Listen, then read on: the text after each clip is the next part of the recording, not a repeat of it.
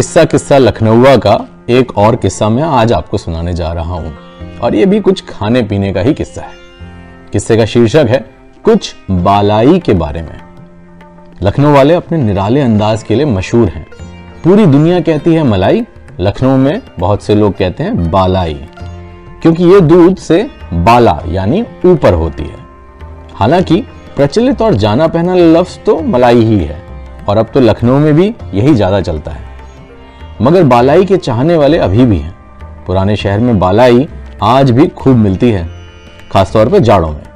मिट्टी की छोटी छोटी प्यालियों में खूबसूरती से जमाई गई, और इसके साथ ही मिलते हैं इससे जुड़े बेशुमार किस्से।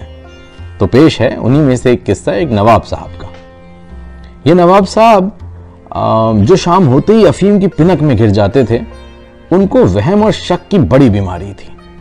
एक इस कदर की बीमारी थी कि बेचारे अपने साये से भी डरते थे, अपने अलावा और किसी पर भरोसा नहीं करते थे। उन्हें लगता था जैसे ऊपर वाले ने दुनिया उन्हें धोखा देने के लिए ही बनाई है। यहाँ तक कि अपने बीवी और बच्चों तक पर एतबार नहीं था। नौकरों को हर हफ्ते बदल देते थे, और सबसे ज़्यादा शिकायत उनको उन नौकरों से थी जिनके हिस्से उन्हें रात को दूध पेश करने की जिम्मेदारी थी। नवाब साहब को लगता था कि उनकी पिनक का फ़ायदा उठाकर नौकर उनके हिस्से का दूध खुद पी जाते हैं, उन्हें नहीं देते। एक दिन उन्होंने एक नौकर को बुलाया और कहा कि भाई सुनो, मुझे जिम्मेदारी से 4 पैसे का बढ़िया दूध बाजार से लाके रोज रात को पिला दिया करो, मैं तुमको सबसे ज्यादा तनख्वाह दूंगा। मगर नौकर भी कम नहीं था, 3 पैसे का दूध नवाब साहब को पिलाता और 1 पैसे का खुद रख लेता। हफ्ते भर बाद नवाब साहब ने इसी काम के लिए दूसरा नौकर रखा। अब थे तो शकी ही, पुराने नौकर ने इससे सेटिंग कर ली। ये दोनों मिलजुल कर नवाब साहब को सिर्फ 2 पैसे का दूध पिलाते और बाकी 1-1 पैसा अपनी जेब में रख लेते। नवाब साहब आदत से मजबूर हफ्ते भर बाद उन्होंने तीसरा नौकर रखा। इन तीनों नौकरों ने भी आपस में सेटिंग कर ली। ऐसा जुगाड़ किया कि तीनों 1-1 पैसा अपनी जेब में रखते और बचे हुए 1 पैसे का दूध लाके इनको पिला देते। फिर से अपनी आदत के मुताबिक नवाब साहब ने चौथा नौकर रखा, तो पहले वाले नौकरों के माथे पर बल पड़ गए कि अब हिस्सेदारी कैसे होगी।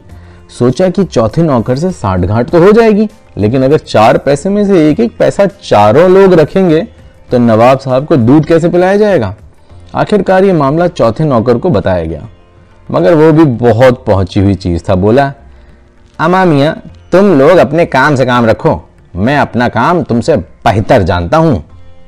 शाम होते ही चौथा नौकर बालाई वाले के यहाँ से मुफ्त में थोड़ी सी बालाई मांग लाया, ये कहते हुए कि खांसी की दवा के लिए चाहिए। घर लाकर वो बालाई इसने पिनक में बेसुध नवाब साहब की मूछों पर लगा दी। सुबह जब वो सोकर उठे तो जबान होठ पर लगाई। बालाई की लज्जत पाकर नवाब साहब खिल गए। फौरन चौथे नौकर को बुलाया और फरमाया, हाँ, आज से तुम्हारी नौकरी हमेशा के लिए पक्की। मैं तुम्हारी ईमानदारी का कायल हो गया हूँ। कमाल हो गया है, कैसा गाढ़ा दूध पिलाया कि बालाई सुबह तक मूछ पर लगी थी। ऐसे थे चौथे नौकर की कारिस्तानी वाले किस्से। अगर आपको बालाई खानी है लखनऊ में तो आपको जाना होगा चौक में, या फिर मोती महल जो कि हजरतगंज में है, वहाँ आपको प्योर बढ़िया बालाई मिलेगी, जिसको आज लोग मलइयो या मलाई भी कहते हैं। धन्यवाद।